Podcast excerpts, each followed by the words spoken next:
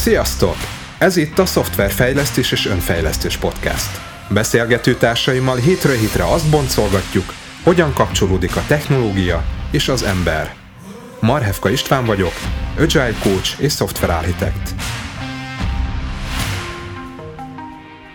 A mai vendégem Novák István, Agilis Coach, uh, Architect. Szia István!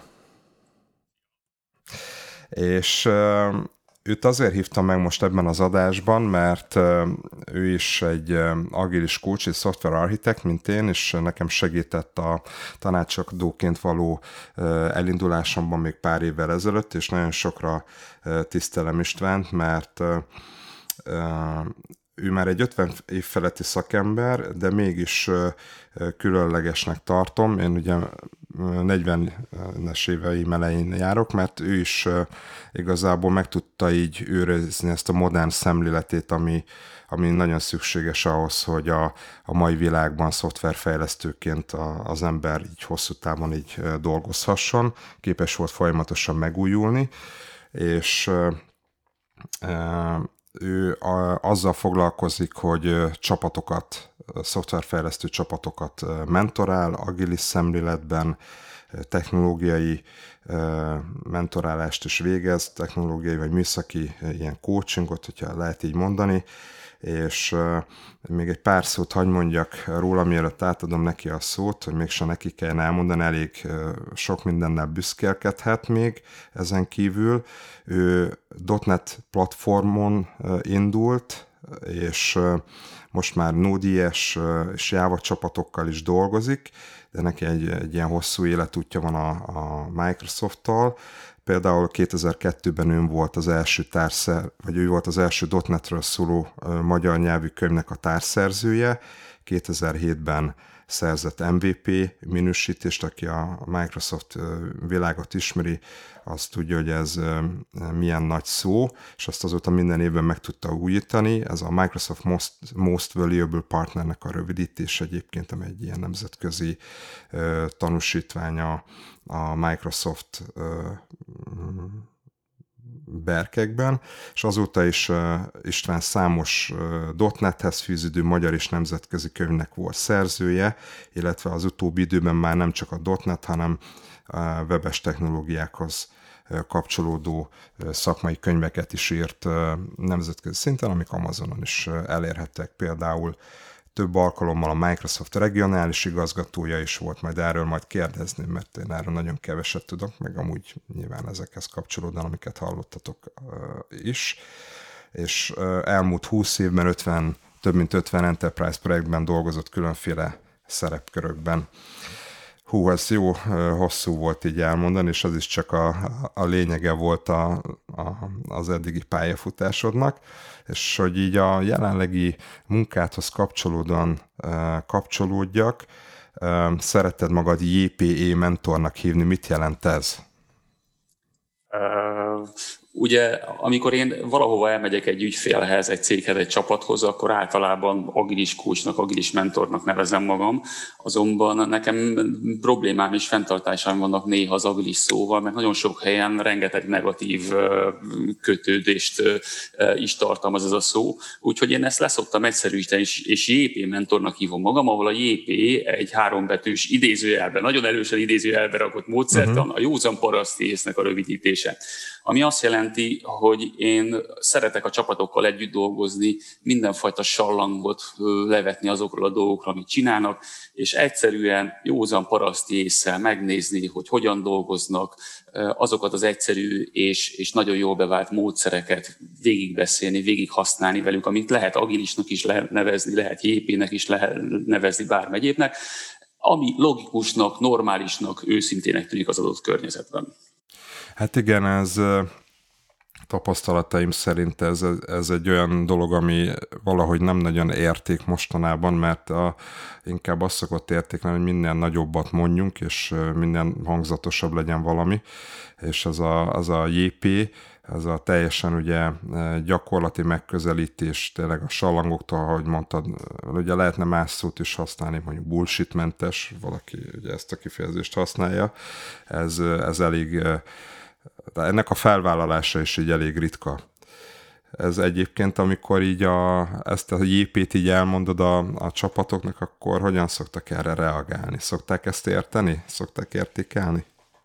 mindenki érti és mindenki értékeli. Általában egy olyan kettőségben szoktak vergődni akár a csapattagok, akár a vezetőik, hogy rendben, hogy ez egy tök logikusnak hangzó dolog. De hát itt vagyunk mi ennél a cégnél, itt vannak folyamatok, vannak szabályok, és a tudatuk összeveszik azzal, hogy vajon a szabályok azért vannak-e, hogy betartsák őket, vagy pedig valami másokból. És ez az a pont, uh-huh. ahol, ahol nagyon-nagyon nehéz a JP-jét és azt az adott környezetet, amiben éppen dolgoznak keverni, és hát nyilván te is látod kócsként, hogy ez a forrása a legtöbb zavarnak és problémának.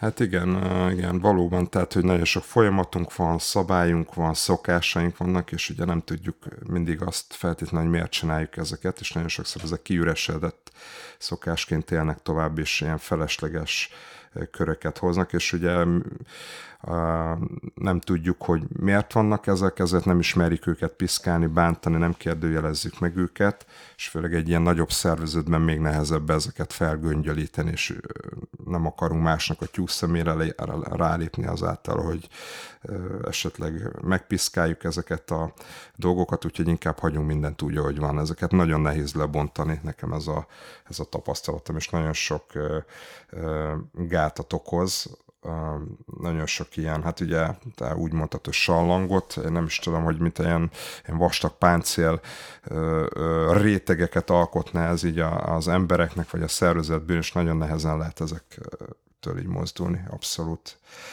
Hogyan szoktál te dolgozni mentorként? Milyen egy együttműködés veled úgy tipikusan, amikor így elkezdesz dolgozni cégekkel?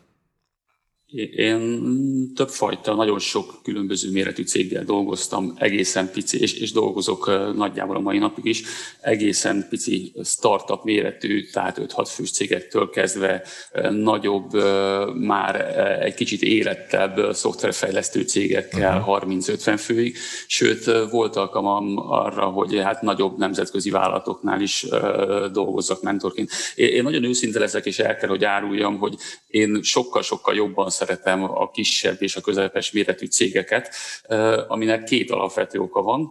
Az egyik, amit te is meg tudsz erősíteni, hogy mindenfajta agilis elmozdulás irányában valahol a céges vállalati kultúra az egyik legmeghatározott, uh-huh. legmeghatározóbb segítő, vagy akadályozó erő. Tehát a nagyobb vállalatoknál ugye a célkultúra az azt a dolgot nehezíti. Tehát én elsősorban kis és közepes csapatokkal dolgozom, ugyanis a vállalati kultúra mellett a másik dolog, ami, ami az embernek fontos lehet agilis kulcsként, hogy idézőben milyen sebességgel lehet sikereket elérni, milyen, milyen sebességgel lehet csapatokat az agilitás irányába terelni, és nyilván minél kisebb egy cég, minél kisebb egy csapat, egységnyi idő alatt annál nagy nagyobb esélyed van arra, hogy, hogy több sikerélményt szerzel a csapatokkal együtt. Tehát elsődlegesen én mentorként kis és közepes méretű csapatokkal dolgozom, uh-huh. és nagyon ritkán szokott az lenni, hogy közvetlenül agilis szerepkörre kérnek fel engem, nagyon gyakran technológiai coachingként, technológiai uh-huh. tanácsadásként kerülök be egy adott konkrét technológia, egy adott projekt segítsége kapcsán. Uh-huh. Miközben velük együtt dolgozom, az esetek jelentős részében fel kell ismerni, hogy nem technológiai, vagy nem tudásbeli, mármint nem szoftvertechnológiai tudásbeli problémája van a legtöbb csapatnak, hanem egyszerűen attól a módszertől, módszertantól, vagy akár ezeknek a hiányától szenvednek, ami kiegyensúlyozatlanná, átgondolatlanná, nehezen tervezhetővé teszi a munkájukat. Uh-huh. Én általában bekapcsolódom hozzájuk, és a technológiai tanácsadás mellett, vagy néha helyette igyekszem ezt a fajta irányt beállítani, vagyis megtanítani őket, hogy hogyan tudnak együttműködni csapaton belül, hogyan tudnak együttműködni megrendelőkkel, szponzorokkal. Uh-huh. Ez több-kevesebb esetben sikerül, az esetek egy részében viszont gyakorlatilag kudarcra van ítélve. Mentorként én nem csak ebben a tevékenységben segítem őket, hanem hogyha kell, akkor leülök melléjük, velük együtt kódolok, velük egyet tervezek, végignézzük a termékeket, tehát minden olyan dolgot csinálok, amit egyébként a csapat is csinál. Uh-huh, tök jó.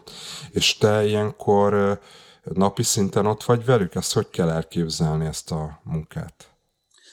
Régebben ez így történt, hogy napi szinten ott voltam a csapatokkal. Azért az elmúlt négy-öt évben én most már egy másfajta munkamódszeret értem át, egyszerűen a korom miatt.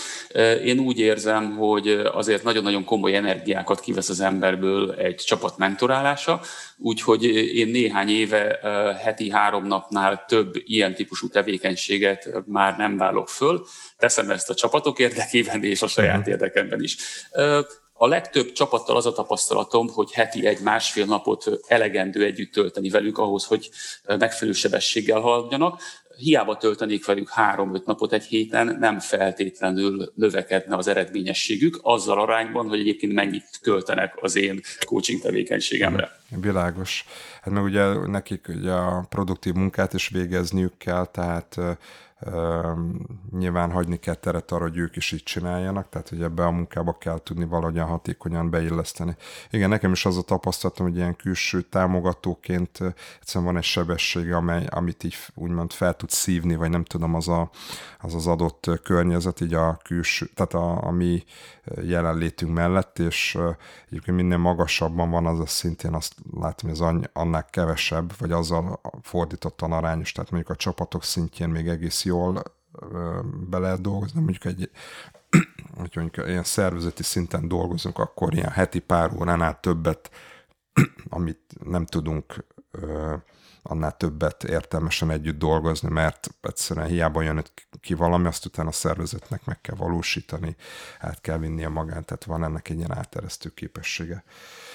Tök jó. Tehát igazából azt mondod, hogy sok esetben egyébként technikai tanácsadásra kapsz felkérést, és akkor így ismered meg a, a cégeket, csapatokat, és akkor így indul el esetleg egy, egy ilyen hosszabb távú munka. A, ez tipikusan milyen hosszú szokott lenne, amíg így együtt dolgozol egy csapattal vagy szervezettel? Nagyon-nagyon különböző időtartamok vannak. Volt arra példa, amikor másfél-két évig együtt dolgoztam egy mhm. szervezettel, de az esetek jelentős részében ez általában akár néhány hétre vagy néhány hónapra korlátozódik. Én a legtöbb csapatnak azt szoktam mondani, hogy én annak örülök, hogyha néhány hét vagy néhány hónap után idézőjelbe ott hagyhatom őket, mert az azt uh-huh. jelenti, hogy rengeteg olyan dolgot megtanultak, ahol már nincs szüksége az én mentori segítségemre. Nagyon gyakran ilyenkor is a következő hónapokban, években egy-egy alkalomra visszahívnak, ha másra nem, akkor csak egyszerűen egy beszélgetésre, egy kávézásra, illetve azért, hogy belenézzünk a csapat életébe. Én, én leginkább ezekre a csapatokra vagyok büszke, és nagyon kevésbé vagyok büszke azokra a tevékenységekre, ahol egy-másfél mhm. évig kell egy csapatot segítenem, akár folyamatosan, hiszen ez azt jelenti, hogy, hogy valamit, valamit ez alatt a hosszú idő alatt sem sikerült feltétlenül átadnom vagy megtanítanom, amire uh-huh. pedig szükségük lenne. Nagyon komoly problémának tartom azt, hogyha egy csapat, egy cég nagyon hosszú ideig agilis coach függővé válik. Aha. Ez azt jelenti, hogy, hogy igazából ők se képesek áttérni arra a fajta szemléletre és gondolkodásmódra, amit, egy, amit, amit ez az egész élet filozófia, ez a szemlélet jelent. Uh-huh.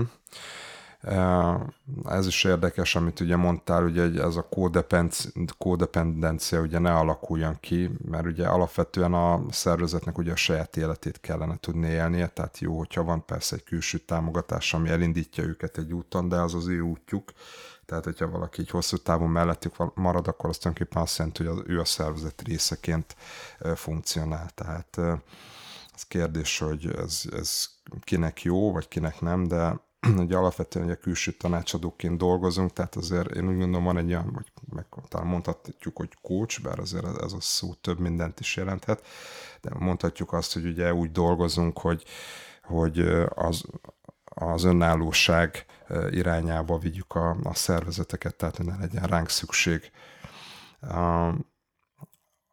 így a, ugye mondtad, hogy azokra vagy így büszke, amikor így rövid idő alatt sikerül végül is egy csapattal úgy együtt dolgozni, hogy az eredményes legyen. Tudsz ö, olyan m, mm, példát mondani, konkrét példát az elmúlt évekből, ami, ami nagyon ami, amire így nagyon büszke vagy, ami, és hogy így, amennyire lehet így elmesélni ennek a részleteit, hogy mi történt ott, hogy indult a dolog, mi lett belőle, milyen volt ez az együttműködés? Sok csapatom van, akiről nagyon-nagyon szívesen beszélek. Egy uh-huh. részükről beszélhetek, egy részüknél pedig a titoktartási szerződés köt, de, de ha, már, ha már feltetted nekem ezt a kérdést, akkor, akkor hagy, hagy büszkélkedjek saját sikerrel.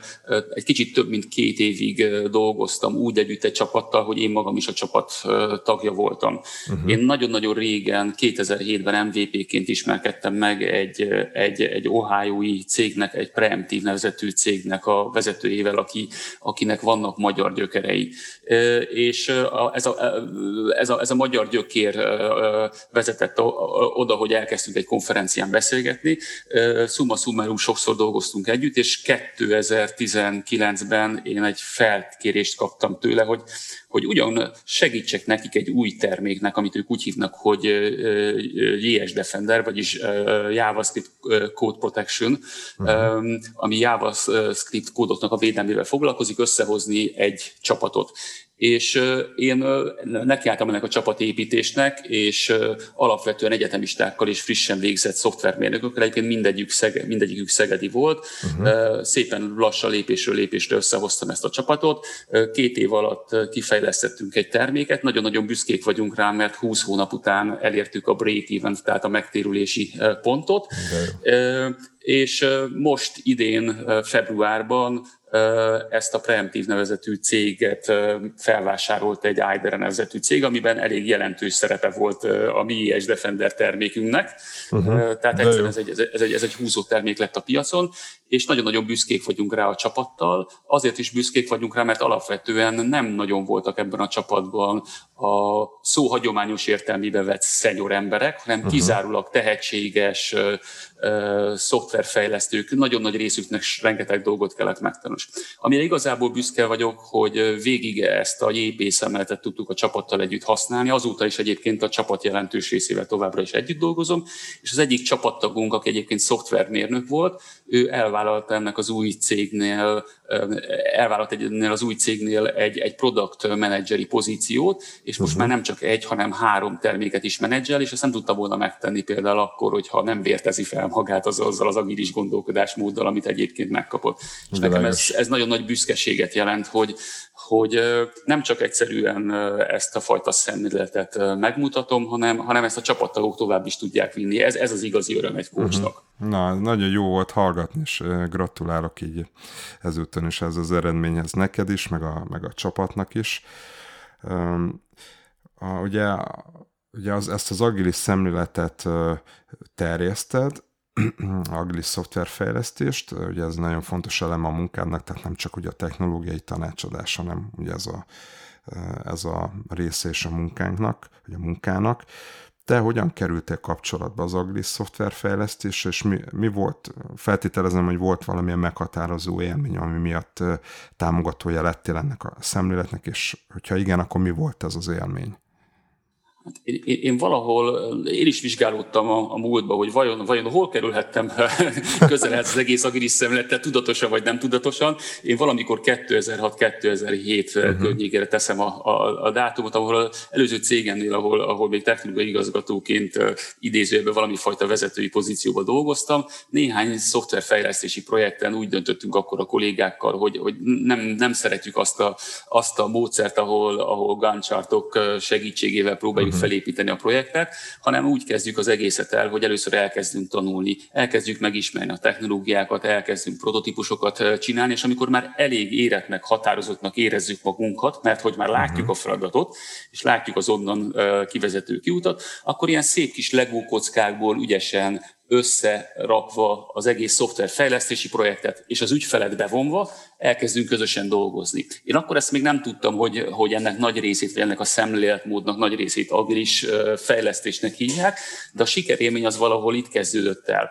Abból eredt a, a, a jó kapcsolat ezzel az egész, nem is módszert annak, vagy módszernek hívnám, hanem inkább, inkább megközelítésmóddal, hogy az egész csapatnak sikerült az biztosítani, hogy mindenkinél meglegyen ez a heti legalább egy darab siker sikerélmény. Uh-huh. És ez, ez nagyon-nagyon jó volt, mert bár olyan szoftvert kellett fejlesztenünk, ahol maga a munkatárgya nem volt nagyon-nagyon kedves a szívünknek, nem is, nem is volt ellenünkre, de egy kicsit olyan semleges volt, tehát nem uh-huh. az hozott izgalomba, de maga ez a dolog, hogy mindenkinek megvolt a heti egy sikerélménye, és sikerül előrelépnünk, ez az egész csapatot rettentően izgatottá és, és produktívvá tette. Tehát, tehát valahol, valahol így indult a dolog, és uh-huh. később felismerve ezt a dolgot, tudatosan is elkezdtem a többiekkel együtt tájékozódni arról, hogy, hogy mi is ez az egész. Uh-huh, és hogy mi van itt még itt a, igen, igen. a lepel alatt. Uh-huh. Tehát igazából már akkor is hogy annak a híve volt, hogy ez a JP-vel fejlesztesz, tehát, és akkor megtaláltad valahogy a kapcsolódásodat ezzel a, ezzel a világgal, ami ugyanezt hirdeti. És pont ehhez kapcsolódnak a következő kérdésem is, hogy, hogy tulajdonképpen neked a, az agilitás szó mit jelent, és azért teszem fel ezt a kérdést, te tudod, hogy miért teszem fel, de hogy a hallgatók szempontjából mondom most, hogy, hogy az agilitás kifejezés az mindenkinek mást jelent, és hogy elég sokféle értelmezése kering a világban, és azért kérdezem, hogy István számára mit jelent ez a szó? Mindig felteszik nekem ezt a kérdést, és én nagyon sokfajta módon tudom bemutatni az agilitást, uh-huh. és általában rá szoktam nézni az emberekre, vagy a hallgatókra, akik velem szemben vannak, és megpróbálom a szemükből azt kiolvasni, hogy, hogy melyik megközelítés uh-huh. mód a legjobb. Az egyik, amit én el szoktam mondani, és nagyon-nagyon fontosnak tartok, hogy az agilitás az a nyitottságról és az őszintességről szól. Ebben a kettő, két szóban mind a kettő fontos. Ugye a nyitottság azért, hogy hajlandóak vagyunk újat befogadni és megtanulni, az őszintesség pedig azért, mert ahol az őszintesség nem adott, ott, ott biztos, hogy ez az egész megközelítésmód kudarcra van ítélve. Tehát az egyik dolog. A másik, amit, amit szeretek elmondani, hogy én számon tartok hét darab úgynevezett mentális kapcsolót, amit a fejünkben át kell lakítani, egy kicsit másképp gondolkodjunk. A hét mentális kapcsolóból most nem mennék mindig végig, az egyiket én főkapcsolónak hívok, és ez a főkapcsoló ez nem más, mint a folyamatos tanulás, és az uh-huh. igény és a szándék a folyamatos tanulásra, amit úgy szoktam megfogalmazni, hogy nem félünk hibákat elkövetni, sőt, bátorítjuk azt, hogy akár kisebb hibákat elkövessünk, viszont félünk attól, hogy ha az ismétlődő hibákat nem ismerjük fel, és semmit nem teszünk ellenük. Tehát ilyen típusú módon szoktam leginkább az agilitást körbejárni, és a harmadik dolog, amit el szoktam róla mondani, az az, hogy, hogy az én célom az, hogy, hogy csapatokat neveljek kik, akik ezt a szemletet tartják. Ebben két dolog is benne van. Az egyik, hogy szerintem ez csapatok nélkül nem működik. Uh-huh. A csapatokat nem a, a HR-féle hurrá, mi együtt dolgozunk, áll lepel segítségével mhm. jellemezném, uh-huh. hanem azokat a csapatokat, akik tudatosan és tudják, hogy miért dolgoznak együtt. Uh-huh. És e, ezeket a témákat járom körbe, és azt szoktam mondani, hogy akkor sikerül egy jó csapatot kinevelni, hogyha ez a csapat úgy érzi, hogy alapvetően nyugodt, stresszmentes környezetbe tud dolgozni, azzal a minimális pozitív stresszel, ami igazából őket a kihívások felé ösztönzi, és eljutnak abba az állapotba, hogy örülnek annak, amit csinálnak, saját magukénak érzik azt a projektet, vagy azt a terméket, amin dolgoznak. De ezt is de jó hallgatni, ahogy így mondod. És azon gondolkoztam, miközben beszéltél, hogy a tapasztalatom, ugye sokat említed azt, hogy ez egy kulturális dolog, ugye említetted például ezt a nyitottságot, őszintességet, és azt látom, ahogy a, hogy a világban járok kelek, hogy ez, ez például abszolút nem magától értetődő mindenki számára. Nagyon sokan ugye ezekben az agilis, az agilitásban az agilis módszereket látják, tehát, tehát hogyan lehet mondjuk ilyen iteratív módon fejleszteni, hogy nem tudom, ilyen rövid idő alatt készítünk el valamit, és akkor nem hónapokig tart. Tehát ezeket, a, ezeket az eszközöket próbálják kiszipkázni a, ebből az egész ökoszisztémából, és ezekkel az emberi vagy soft dolgokkal kevésbé foglalkoznak, és, és csak ezt látják. A, mi, a külön, mi, a, mi szerinted a, ez a, vagy miért, miből fakadhat ez szerinted, hogy így hogy ezzel a részével így keveset foglalkoznak, vagy, vagy, vagy ez így háttérbe szorul. Annak ellenére, hogy ez a lényege az agilis műk, vagy az agilis szemléletmódnak. Én nagyon gyakran találkozom, amikor megyek egy csapathoz, egy ügyfélhez, azt mondja, hogy mi, mi szeretnénk az agilis módszertannal dolgozni. És megmondom neked őszintén, nekem rögtön az első dolog, amire elkezdem a csapatokat nevelni, és ezzel lehet egyetérteni, meg lehet nem egyetérteni. Azt szoktam mondani, hogy nem létezik olyan, hogy agilis módszertan. Uh-huh. Uh, számomra a módszertan szónak az a jelentése, hogy valami fajta mereven rögzített szabályketrec. Én nagyon régen, amikor kikerültem az egyetemről, dolgoztam a Rational Unified Process nevezetű módszertan, ahol nem emlékszem pontosan, de talán 123 vagy 126 szabálya volt. Uh-huh. Most ezzel szemben azok az agilis idézőjelben módszertanok, amiket én szeretek használni, azok maximum egy tucat szabályszerűséget tartalmaznak, de, de nem, nem annyira szabályt, hanem inkább cölöpöket, aminek a segítségével keretrendszert biztosítanak. Uh-huh. Tehát még egy szabályrendszer az, az elég erőteljesen kijelöli azt az utat, amint te haladhatsz. Egy keretrendszer az számomra valami olyasmit jelent, hogy figyelj, ha A-ból D-be el akarsz jutni, akkor érintened kell B-t is, meg C-t, ez az egyetlen út. Viszont nem nyilatkozik arról, hogy A és B, B és C és C és D között hogyan, milyen eszközzel, milyen módon közlekedhetsz. Uh-huh.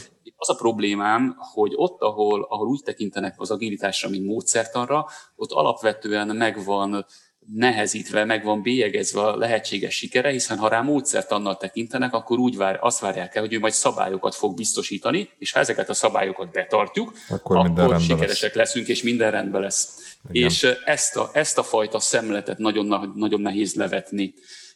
Én úgy gondolom egyébként, hogy mindenfajta valóban nem idézőles módszertan is sokkal jobban tud működni, hogyha megértjük, hogy milyen célból vannak mhm. benne azok a szabályok, amelyek ott vannak, megértjük ezek szellemiségét, és a szellemiség alapján dolgozunk.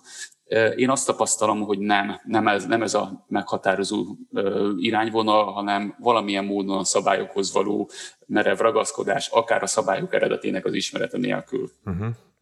Igen, ez egy ez tök jó, ahogy ezt így elmondtad, és így gondolkoztam is ezen, hogy ez a szabályokhoz való ragaszkodás ugye mi miatt lehet, ugye nyilván egyrészt ez egy biztonságot is ad, most az, hogy vélt vagy valós, az egy másik kérdés, de ugye van egyfajta biztonságérzet. A másik meg az, hogy ez valamilyen módon ugye a felelősségnek az áthárítása is, mert ugye mondhatom, hogy a szabálya azt mondta, hogy tehát akkor így csináljuk, és akkor nem kell megkérdőjelezni a dolgokat, hanem akkor lehet úgy csinálni, ahogy a, a szabály lemond, elmondta, nem kell konfliktusokat felvállalni, hiszen a szabály mondja meg azt, hogy hogyan viselkedünk, vagy mit kell tenni. Hát igen, ez egy, ez egy elég nehéz váltás, és bár nyilván ezek az agilis módszerek, vagy keretrendszerek, hogy önmagukban is azért hoznak eredményeket egy, egy ilyen hagyományos megközelítéshez képest, de ugye a csoda az elmarad.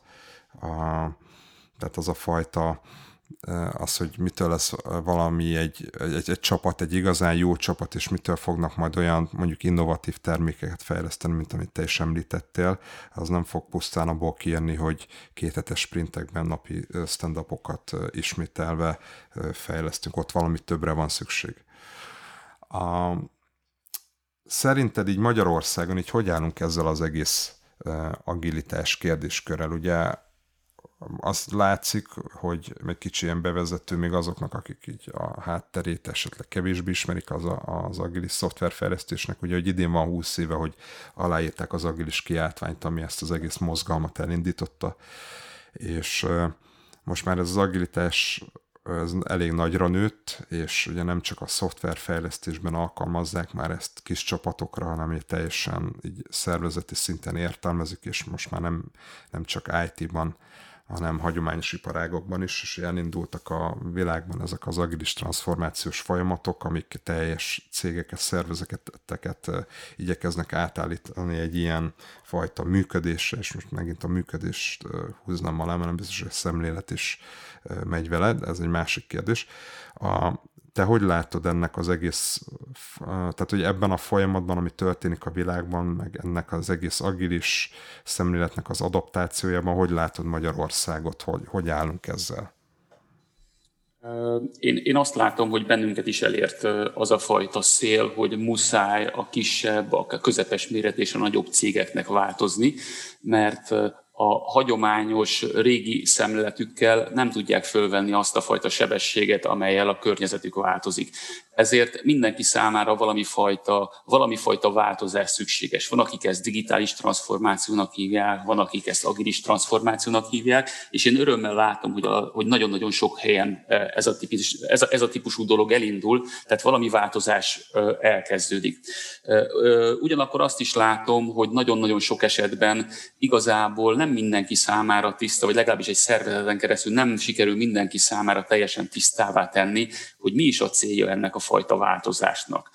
Sok olyan ügyféllel csapattal találkozom, ahol igazából az agilis bevezetés, az agilis transformáció, az agilisre való átállás, hogy idézőjelben mondjam, uh-huh. az nem más, mint egy picit egy újabb csodavárás, hogy eddig kipróbáltunk hat vagy hét módszertant, azok nem jöttek be, mert nem, nem hozták az elmárt eredményt, semmi gond, akkor most itt az új uh, csoda uh, golyó, az agilitás, akkor majd kipróbáljuk ezt, és akkor ez biztos segíteni fog, de pontosan ugyanazon kulturális okok uh, miatt, amelyek az előző módszerek, módszertanok bevezetését, uh, adaptálását nagyon nehéz nehézé tették, ugyanez igaz az agilitásra. Tehát ez az egyik dolog, amit látok.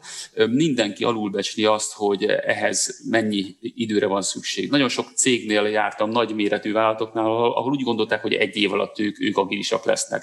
Szerintem a, az ilyen nagyobb cégeknél a reális idő az inkább a négy-öt év, ami nem azt jelenti, hogy, hogy ugye nem szabad egy ilyen dolognak neki kezdeni, hanem az, hogy tudomásul kell venni, hogy ez négy-öt évig tart. Ha most kezdek hozzá, akkor négy-öt év múlva eljutok arra a pontra, ahol szeretnék lenni, ha öt év múlva kezdek hozzá, akkor pedig tíz év múlva fogok arra a pontra elérni. Tehát ez, ez egyik dolog, amit látok. Uh-huh. A másik, ami engem igazából zavar, hogy azt látom, hogy nagyon-nagyon sok helyen az agilitás az valójában egy színházi agilitássá mhm. fejlődik. Te is említetted, hogy azért, mert hogy sprinteket csinálnak, és hogy megvan a daily stand-up, meg néha csinálnak valami olyasmit, ami retrospektívre emlékeztet, azt mondja maga egy cég vagy egy csapat, hogy mi Scrumot használunk, mi Scrumba dolgozunk, tehát mi agilisak vagyunk. És, és ez, ez, ez nagyon zavaró, mert abban a pillanatban, ahogy azt mondjuk, hogy mi Scrumot csinálunk, mi, mi agilisak vagyunk, mi betartjuk betartjuk azokat a ceremóniákat, és szándékosan használtam betartjuk szót, illetve uh-huh. csináljuk ezeket a ceremóniákat, ezzel azt mondjuk, hogy agilisak vagyunk, ez rögtön azt is jelenti, hogy hát ha mi agilisek vagyunk, akkor nekünk már nincs hova fejlődnünk, mert akkor, akkor igazából ezeket a dolgokat alkalmazunk. És sok olyan csapattal és céggel találkozom, akik egy ilyen hamis, agilis állapotban ringatják maguknak, és ezt egy kicsit problémásnak érzem, tehát igyekszem is ezen, ahol lehet változtatni. Uh-huh. Igen ez a, igen, az angolul, hogy ez a fake agile-nak Így van. mondják, hogy most, most így hallottam tőled magyarul is, úgyhogy köszönöm, most már én is elkezdem akkor magyarul használni, így bátrabb vagyok, mert hallottam egyszer. Igen, abszolút egyetértek, nekem is így ez a, ez a tapasztalatom, hogy, hogy egyrészt tök jó, hogy ugye minél több helyre így beférkőzik ez az agilis szemléletmód, viszont ugye ezek a miértek hiányoznak, és csak ugye ezeket a ezeket a ceremóniákat ismétlik, és hát ugye ez nem hozza meg azokat a, a sikereket, amiket így várnak ettől az agilistől, hogy nem tudom, ezzel piacokat fognak majd nem tudom, lerombolni, és nem tudom, olyan termékfejlesztés lesz, ami nem tudom, megkülönböztető őket a versenytársaktól, tehát ez önmagában nem elég, az emberi faktor nagyon hiányzik belőle.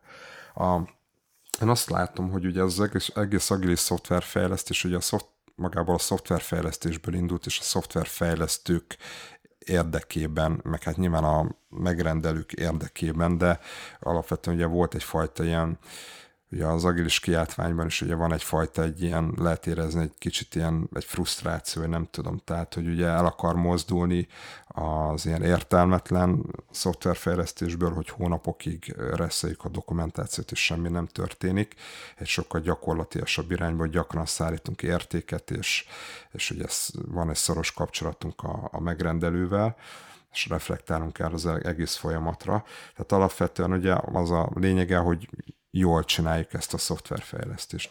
Mégis azt látom, szoktam itt találkozni eléggé ilyen értetlen, ö, hát nem tudom, hozzáállással, főleg így egyébként egy közösségi médiában látom, ilyen kommentek formájában, akik teljesen is szkeptikusak ezzel az egész megközelítéssel kapcsolatosan, de mint szoftverfejlesztők. És ilyenkor mindig azon gondolkozom, hogy hogy lehet az, hogy egy ekkora világok vannak közöttünk, hogy én mondjuk úgy gondolom, hogy ez az, ami tényleg egy, egy olyan módja a fejlesztésnek, ami, ami a, ami, ami felé érdemes haladni, mások meg úgy gondolják, hogy ez egy hülyeség, ez nem működik, ez nem tudom, ez egy baromság. Neked mi a tapasztalatod, hogy mi, miért lehet az, hogy a szoftverfejlesztők között is vannak olyanok, akik, akik elutasítják ezt a fajta ö, megközelítést? Mi lehet ennek az oka? Mit gondolsz? Hát, én, én, én nagyon egyszerű dolgot tudok mondani, amit, amit igazából én is sok-sok évvel ezelőtt olvastam, és azóta tudatosan figyelek és felfigyelek rá. Ugye pszichológusok nagyon-nagyon régóta hangoztatják, hogy alapvetően az emberi gondolkodásmód alapján két nagyon komoly személyiség kategóriába uh-huh. külön be tudjuk sorolni az embereket. Az egyiket úgy hívják, hogy fixed mindset, a másikat pedig úgy hívják, hogy growth mindset. A fixed mindset az arról szól, hogy nekem mindig szükségem van bizonyos sikerek folyamatos felmutatására, azért, hogy igazoljam a létemet. Én egy fix világban élek, ahol számomra ebben a világban való fennmaradásnak egyik fontos eleme, hogy én ezeket a saját magam által képviselt értéket fel tudjam sorolni, ki kell raknom az érmeket és a trófeákat a falra, folyamatosan bizonyítani kell magamnak, hogy én sikeres ember vagyok, olyan fotókat kell magamról Facebookon, Instán posztolni, aki mindenki, mindenki látja, hogy, hogy én teljesítményre vagyok képes, és én nem bántani akarom ezt a dolgot, tehát én ezt teljesen elfogadom. Én azt akarom csak mondani, hogy ez, ezek jellemzőek erre a bizonyos fix mindsetre. És van a growth mindset, ahol pedig ez a fajta gondolkodásmódban az ott lévő ember azt tekinti folyamatosan célnak, hogy mindig, mikor egy kis célt kitűztem és elértem, akkor egy újabb célt kitűzök magamnak, mert számomra az életet azt jelenti, az jelenti a növekedés, hogy valamit új, valami újat tanulok, akár legyen ez egyfajta emberi érték, akár a világhoz való hozzáállás, bármegyéb, és abban a pillanatban, hogy megtanultam valamit, valamit, azért, hogy ne üresedjek ki, én, én újabb dolgokat akarok tanulni, és élvezni akarom ezt az egész utat. És ugyanez megvan a, a fejlesztőkben is, és bár nem lehetetlen fix mindsettel rendelkező fejlesztőket egy jó agilis csapatba bevonni, de alapvetően sokkal nehezebb, és ilyen fejlesztőkből nyilván egy teljes csapatot nem lehet felépíteni. Uh-huh. És én azt látom, hogy, hogy valamiért nagyon-nagyon sokan vannak olyan fejlesztők, akik régóta itt dolgoznak ebbe a szakmába, és, és magukévá tették ezt a típusú fixed mindset szemletet. Nyilván azért, mert ezzel a személyiséggel valamilyen módon meg vannak áldva, és, és ebből adódik az a típusú dolog, hogy, hogy ők ellenállnak ennek a fajta dolognak. Ha belegondolsz, akkor nagyon-nagyon nehéz a saját ö, sikereimet úgy biztosítani, hogy valami bizonytalan dologba vágok be az egyik oldalon. A másik oldalon viszont, hogyha én growth mindsettel rendelkező emberekből próbálok alapvetően csapatot építeni, akkor sokkal nagyobb biztonsággal tudom azt mondani, hogy igen, ők át fognak tudni térni erre a, a gondolkodási modellre, meg fogják tudni érteni ennek a jelentőségét. Uh-huh. Tehát én valahol ebben, ebben uh-huh. látom azt, hogy, hogy nagyon sok szoftverfejlesztő nem tud együtt élni ezzel a szemlettel. Uh-huh. Igen, meg azt is szoktam ilyenkor látni, hogy ezek a fejlesztők hosszú ideje esetleg ugyanazon a helyen dolgoznak, és ugye olyan, ugyanolyan típusú projekteket vagy termékeket csinálnak, és nehezen tudják elképzelni azt, hogy teljesen másképpen is működhet egy, egy szoftverfejlesztés. Így van.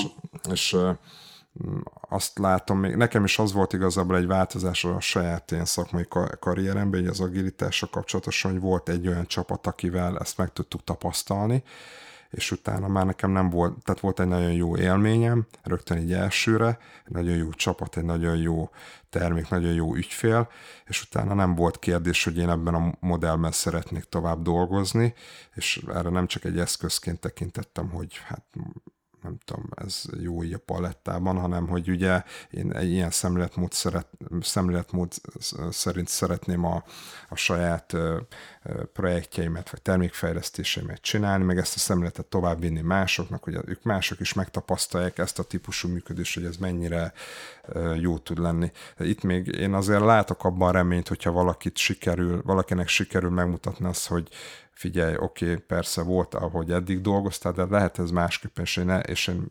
megértem, hogy te szkeptikus vagy, mert még nincsen ilyen tapasztalatod, de adj ennek egy esélyt, és hogyha ő is meg tudja ezt tapasztalni, hogy, hogy milyen egy ilyen szemléletben működni, akkor, akkor talán, talán ő is rájön arra, hogy ez egy, ez egy hasznos és értelmes dolog tud lenni. Szóval én bízom benne, hogy a személyiség mellett még azért egy, egy ilyen faktorral azért rá lehet segíteni nem annyira így van, így van. Én is úgy gondolom, hogy ez az egyik kulcs, amit, amit mondtál, hogy ha ez a fajta bizalom megvan, és még hozzátennék még egy másikat, hogy a, a környezetének és a csapattársainak uh-huh. a támogatása, akkor, akkor ez, ez a mód, ahol én is azt láttam, hogy, hogy ilyen fix mindset embereket ki lehet mozdítani ebből a pozícióból. Egyébként, ha emlékszel, akkor én korábban is bes, ugye már meséltem arról, hogy ez a heti egy sikerélmény. Tehát uh-huh. igazából a fix mindset eh, típusú embereknél ez az egyik nagyon komoly lehetőség, amivel, amivel ki lehet mozdítani őket ebből a, a hát elnézést, ezt a szót, az a bemocsarasodott állapotból, hogy egy uh-huh. olyan mhm. környezetbe helyezzük át eh, őket, ahol, ahol biztosítjuk számukra, hogy, hogy ez a heti egy sikerélmény, ez megvan. És sokkal inkább szívesebben dolgoznak a csapattal, és kinyílnak. És van arra is példa, és ezt, és ezt a szakirodalom is alátámasztja, hogy fix mindset emberek, azok, azok egy kicsit átmozdulnak a másik irányba, és elkezdenek ők is növekedésbe, tanulásba gondolkodni. Na, tök jó. A, és egy kicsit ilyen technológiai részére mennék át a, itt az agilis szoftverfejlesztésnek, ugye hogy azért, hogy ezek a ugye folyamatosan tudjanak a csapatok szállítani, tehát hogy mondjuk minden sprint végén tudjon, tudjon mondjuk release vagy akár még gyakrabban. Ugye az egyik ilyen nagyon fontos technika ez a TDD, tesztvezérelt fejlesztés, aminek ugye ön, tehát többféle variánsa is van, de ugye az automatizált teszteknek az írását jelenti, hogy milyen módon az egy másik kérdés. Tehát, hogy előtte írom, meg utána írom, meg hogy írom, tehát ezt most így nem akarok ennek a részleteibe belemenni, viszont ugye ezt most már így kutatásokkal is tudták alátámasztani, nem csak érzésre működnek ezek a dolgok, hanem alapvetően határozzák meg egy szoftver szállításnak a sebességét és a stabilitását, és pár hete egy ezzel kapcsolatosan így posztoltam, így LinkedIn-en, így a TDD-vel kapcsolatosan, és így nagyon megint ilyen értelmetlen fülek jöttek vissza így a kommentekben, akik így teljes ilyen elhatárolódás, meg szkeptikus, meg, meg én ahányszor láttam, meg mit tudom én, az mindig sosem működött, ez nem működik, ez csak egy hype, meg nem tudom. Uh, ez megint így meglepett egy kicsit, mert nekem nem ez a tapasztalatom. Én ahány helyen lát, láttam, mindegyik helyen sikerült bevezetnünk. Nyilván mindenhol másképpen valósult meg, de működött a dolog. Neked mi ezzel a tapasztalatod a, ezzel a mm, TDD-vel, Test Driven development a csapatokban mennyire sikerül ezt így meghonosítani, mennyire ellenkeznek, mennyire csak a produkciós kódot akarják én és a tesztekkel nem akarnak foglalkozni. Neked mi ezzel a tapasztalatod? Egy, egy, egy, egy hihetetlen érdekes és nagyon, nagyon jó téma, amit, amit feltettél, és azért örülök neki, hogy erről a kérdésről beszélünk, mert én őszintén elmondom neked, hogy számomra nem létezik agilis csapat úgy, hogy nem szerszámozza fel a szoftverkészletét jelentős mennyiségű automatikus teszttel, ahol veled egyetértve, hogy ezt most TDD módon csinálja, BDD módon, valami uh-huh. más módszert használ. A BDD az itt nálam most nem a bug-driven developmentnek a rövidítése természetesen. Tehát gyakorlatilag enélkül nem létezik. Nekem van egy nagyon-nagyon egyszerű bevált módszer, amikor egy csapatnál felmérem azt, hogy, hogy milyen a szoftvernek, meg milyen a kódnak a minősége, milyen a csapatnak a minősége. Én, én két dolgot szoktam a csapattól kérni. Az egyik az, hogy hagyd nézzem bele abba a backlogjukba, amit ők backlognak hívnak, ha létezik egyáltalán uh-huh. ilyen. A másik pedig mesélnek arról, hogy a, a projekt mely részeit és hogyan tesztelik automatikusan, és, és egy-két tesztesetet mutassanak be nekem, akár futás közben, akár csak a forráskódját. Ugye te is érted, hogy ez azért fontos, mert az esetek jelentős részében az szokott lenni, hogy nem tudnak egyetlen egy tesztesetet sem felmutatni, uh-huh. amit mhm. automatikusan tesztenek. Említettem annak idején a, a hat mentális kapcsolót, amit az agyunkba át kell állítani, és, és az egyik ilyen agilis mentális kapcsoló az a minőségre való törekvés és a minőségnek a folyamatos fenntartása. Tegyük egyértelművé a dolgot. Az a csapat, amelyik nem dolgozik automatikus tesztekkel, annak minimális az esélye arra, hogy a szoftverének a minőségét fent tudja tartani. Ahol erre való törekvés nincsen, ott, ott ez nem fog sikerülni. Tehát ott, ott, ott, ott ezen az úton nem lehet tovább menni. Tehát bármifajta automatikus tesztelés az egy olyan szükséges vele járulja az agilis projekteknek, mint az, hogy neked az autódba, hogyha az, azt valamilyen ö, belségési motor hajtja, akkor muszáj benzint tenni, mert egyébként, ha a tankból elfogy a benzin, akkor onnantól kezdve nincsen tovább. Uh-huh. Tehát, tehát nekem, nekem alapvetően ez a szemletem Az, hogy a teszteket előre készítjük, vagy, vagy utólag, az, az ebből a szempontból teljesen fontos. Egyetlen egy dolgot viszont minden csapatnak tanítok, és ezt szem előtt kell tartani, hogy ha van egy szoftver munkadarabom, akkor a szoftver munkadarab nem attól van kész, hogy lekódolom, hanem két további feltétele van. Egy, készítek hozzá automatikus teszteket, kettő, ezek az automatikus tesztek sikeresen lefutnak. Ha ez a feltétel egy munkadarab elkészültének, akkor az teljesen jó. Uh-huh. Miért, miért nyomjuk ennyire ezeket az automatikus teszteket? Azért, mert minőséget ugye csak úgy lehet biztosítani, hogy folyamatosan átalakítom, refaktorálom a szoftvert, és ezt nem lehet úgy megcsinálni, hogyha nincs az a határozott tesztelési háttér, amivel le tudom ellenőrizni, hogy az átalakított kódon még mindig jól működik-e vagy sem. Ezt a legnehezebb egyébként egy csapaton keresztül verni, idézőjelbe, és abban a pillanatban, hogy a csapat elkezd ezzel a szemlettel gondolkozni, haladást lehet elérni. Még egy gondolatot fűznék ö, hozzá ehhez az egészhez, hogy miért vannak a TDD-vel és általában automatikus teszteléssel kapcsolatban ö, szkeptikus fejlesztők. Uh-huh. Azért, mert az esetek jelentős részében a fejlesztők nagyon régi legacy kódokkal dolgoznak, ahol tényleg nincs értelme utólag automatikus teszteket írni a kódhoz, vagy ha értelme volna is, nem lehet megcsinálni. Ahhoz, hogy egy kódot jól tudjak tesztelni, ahogy ahhoz tesztelésre kell tervezni. Ha nem ilyen kódon van, ha nem így készült, akkor utólag nagyon-nagyon nehéz ezt a fajta dolgot megvalósítani. Uh-huh. Igen, ezt is megértem, viszont azért azt is látni kell, hogyha mondjuk van egy aktív fejlesztésben lévő termék, és és ahhoz mondjuk nincsenek még tesztek, mert úgy kezdődött el, akkor is még van értelme ezeket menet közben belerakni. Van az a nekem legalábbis az a véleményem, van az a Michael Feathersnek a könyv, ez a Working with Legacy Code, és pont azzal foglalkozik, hogy ezeket a teszteket menet közben bevezetni, a, meg mit lehet tenni egyetlen egy ilyen legacy kódbázisra, és egyébként már az is érdekes, hogy ő hogyan definiálja a legacy kódnak a fogalmat, ő azt mondja, hogy az a legacy kód, amihez nincsenek tesztek. Tehát, hogy Igen. onnantól kezdve, onnantól kezdve, hogy te egy olyan kódot gyártasz, hogy nincs tesztet, már egy legacy kódot gyártottál, és én, nekem volt olyan tapasztalatom, hogy volt olyan kódbázis, ahol ami aktív fejlesztés alatt volt, és nem volt hozzá teszt, legalábbis a, az elején elkészült nagy részéhez a kódnak, és azt, azt a részt szeretük volna refaktorálni, mert egyszerűen tehát ez egy olyan bonyolult domén volt, egy, hogy tehát azok a fogalmak, amikkel operált, azok a struktúrák, meg minden, hogy ez már megérett egy, egy ilyen refaktorálás, ami persze nem, tehát hogy ez nem egy ilyen Big Bang refaktorálásnak kellene lenni, hanem egy folyamatos dolognak, de mivel nem voltak tesztek, ezért ezt nem lehetett megcsinálni, és bevezettük ezeket a teszteket, Hát nem ezek lettek ugye a leghatékonyabb tesztek, mert ahogy te is mondtad, nem úgy lett az alkalmazás felépítve, hogy ezek egy gyorsan futható,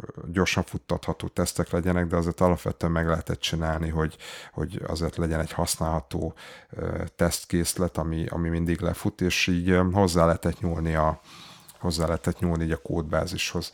Tehát én úgy gondolom, hogy igen, egy ilyen legacy kódbázisnál nagyon nehéz, és, de hogyha ez a legacy kódbázis ez azért még mindig folyamatosan változik, úgyhogy aktívan, akkor érdemes elgondolkozni azon, hogy hogyan lehet ezeket a, ezeket a teszteket mégis bevezetni. Úgyhogy én, én, csak biztat, igen, én csak biztatok mindenkit arra, hogyha még akkor is, hogyha van egy ilyen kódbázis, akkor is kezdjen el azon gondolkozni, hogy hogyan lehet ezen változtatni, mert ez az ő munkáját fogja segíteni. És, és én azt láttam, hogy nem kell ilyen nagy mértékű tesztlefedettséget elérni elsőre, már, már pár teszt megírása is már ad egy, egy olyan biztonságérzetet, ami előtte egyáltalán nem volt mert előtt egy ilyen fekete lyuk, vagy egy ilyen, nem tudom, fekete doboz volt az egész, hogy valamit belerakok, és fogalmam sincs, hogy mi van. Tehát az alkalmazás elindítás is lehet, hogy percekig tartott, meg mire adatbázist csináltunk hozzá, nem tudom, mi, mi itt meg ugye lesz már valami, ami lehet, hogy egy pár másodperc alatt, vagy egy fél perc alatt visszajelzést ad, tehát igen, igen, ha még megengedsz annyi, annyi dolgot így megosztva, hogy teljesen, teljesen egyetértek, amit mondasz, és én is magaménak tekintem a legacy kódnak ezt a fajta definíciót. Ugye uh-huh. annélkül, hogy belemennénk a részletekben, nagyon sok helyen felmerül, hogy mit kezdjenek az ilyen legacy kóddal.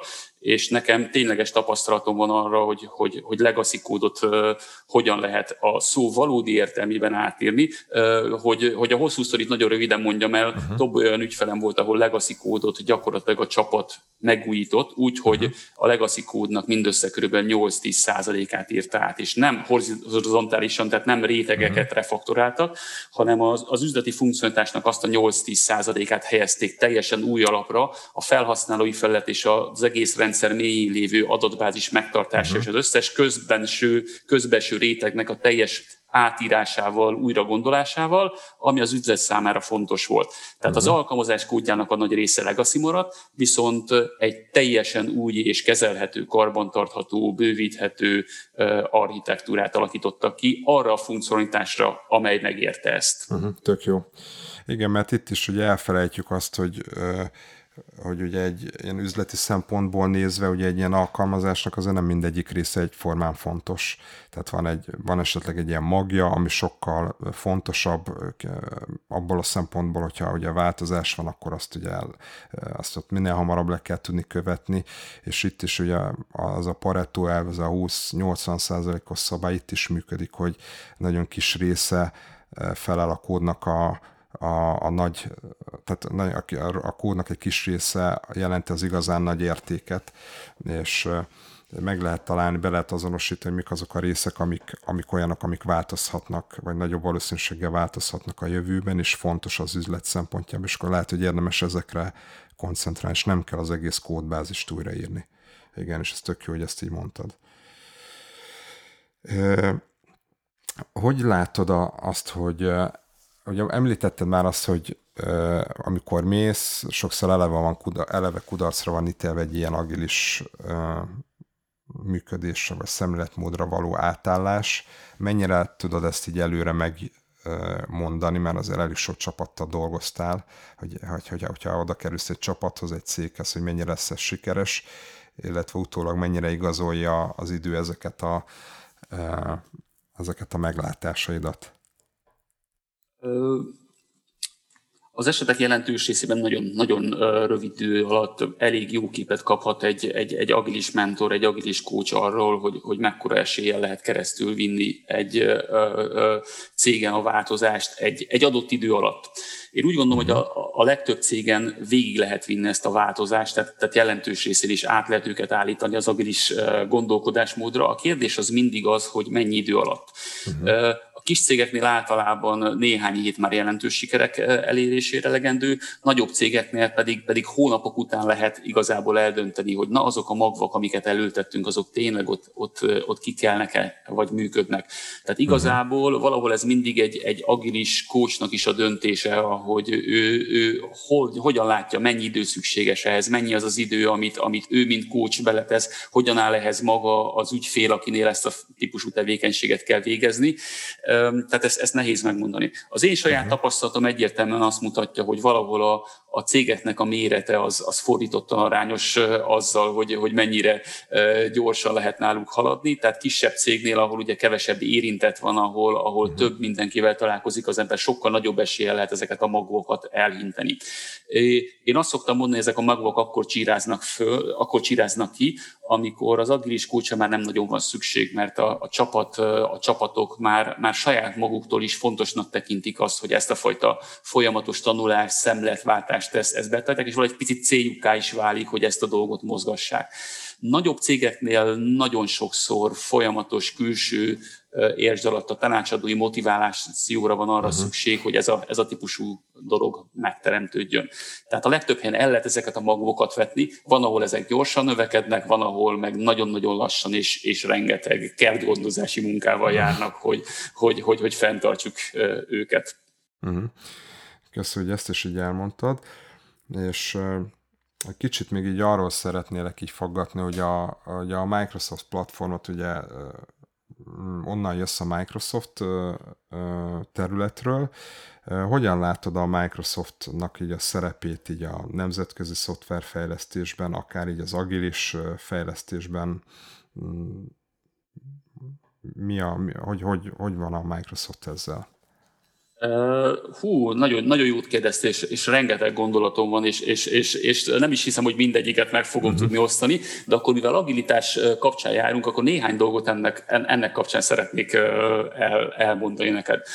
Számomra nagyon-nagyon komoly változás jelentett a Microsoftnál, amikor Steve Ballmer leköszönt, és helyette Satya Nadella lett a, a mhm. Microsoft igazi vezetője.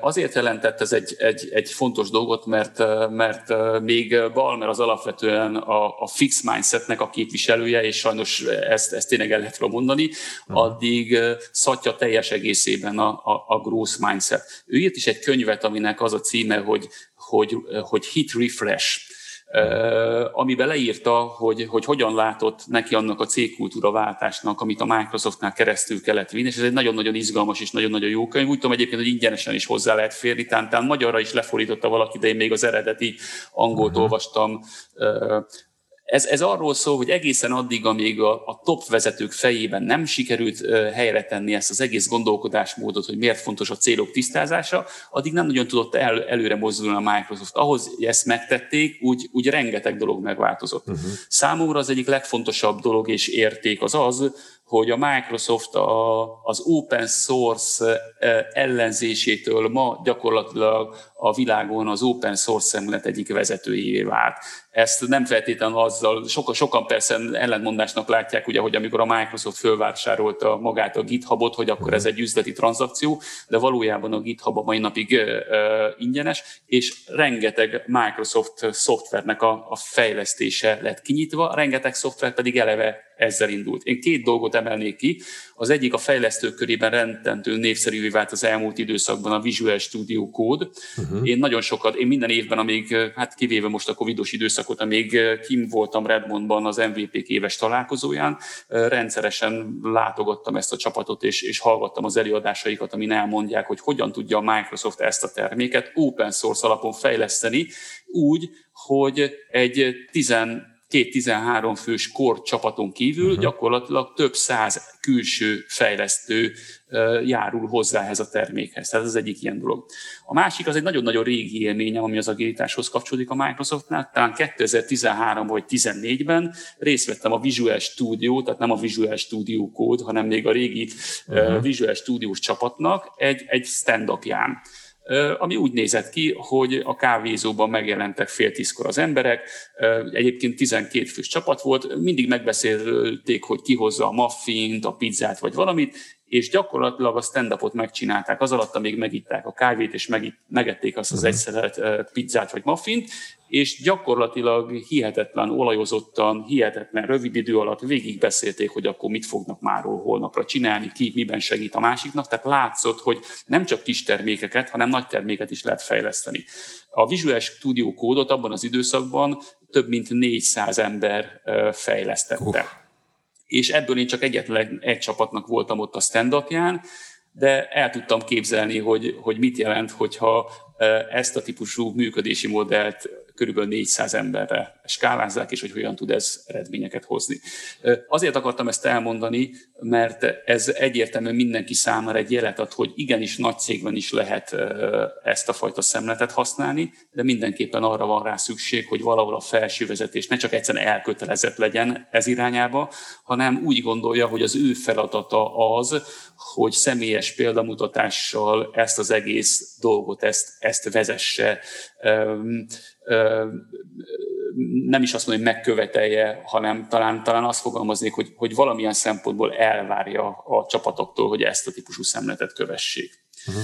És említettem neked még egy példát, a másik ilyen, ilyen dolog, ami számomra nagyon-nagyon fontos, az az, hogy, hogy a .NET is, is kinyílt. Ma már minden platformon működik, és hasonlóan az általam említett Visual Studio Code kapcsán ezt is szintén egy, egy, egy olyan csapat fejleszti, ahol a közreműködők jelentős része nem a Microsofton belül dolgozik, hanem egyszerűen olyan fejlesztők, akik megszállottan igyekeznek ezt a platformot folyamatosan jobbá tenni jó hallgatni ezeket is.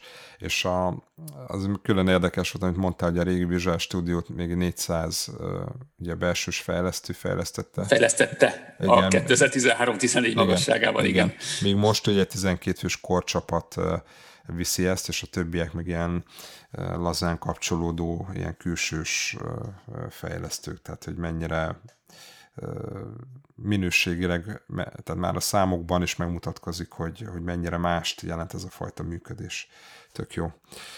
A, szeretnélek így arra kérdezni, hogy neked a, milyen volt eddig a szakmai karriered, hogy ezt is hogy megismerhessék így a hallgatók, és sok mindent meséltél már magadról, de kíváncsi lennék arra, arra is, hogy te neked hogyan indult a, a programozás, hogyan kerültél kapcsolatba vele.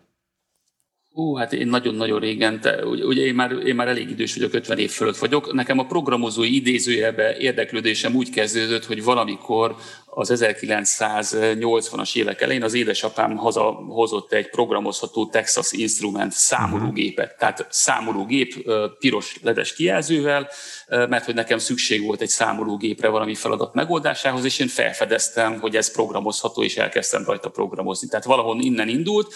Uh-huh. Ez az egész odáig fajult, hogy amikor 14 éves lettem, akkor édesapám úgy döntött, hogy belefekszol az én szakmai jövőbe, és akkor még az NSK-ból, ugye akkor még két mhm. Németország volt NSK NDK, egy kindolgozó munkatársa segítségével egy ZX81-es számítógépet szerzett be nekem, ami ma kacagunk, egy kilobájt memória volt benne, ami nagyon kevés volt, ezért egy hónap múlva szerzett nekem egy 16 kilobájtos memória bővítést oh, is hozzá, jó. amivel gyakorlatilag én elindultam a programozás területén, és folyamatosan újabb és újabb számítógépekkel foglalkoztam. Úgy kerültem be az egyetemre, hogy addigra már annyira annyira megszerettem ezt az egész programozás világot, hogy elindultam ilyen kisebb programozói versenyeken. Ez vezetett el odáig, hogy az egyetemre már úgy kerültem be, hogy egy nemes tihamér számítástechnikai verseny sikert olyan helyezést elérnem, hogy nem kellett felvételiznem és, és, és innentől kezdve már tudtam, hogy szoftvermérnök akarok lenni, akkor még programozónak tartottam magam. Az uh-huh. egyetemről úgy kerültem ki, hogy... Mert bocsánat, hogy megszakítalak István, hogy a, itt a középiskolás időket mondtad, ja. hogyha jól éreztem ki a szavak közül. Itt uh,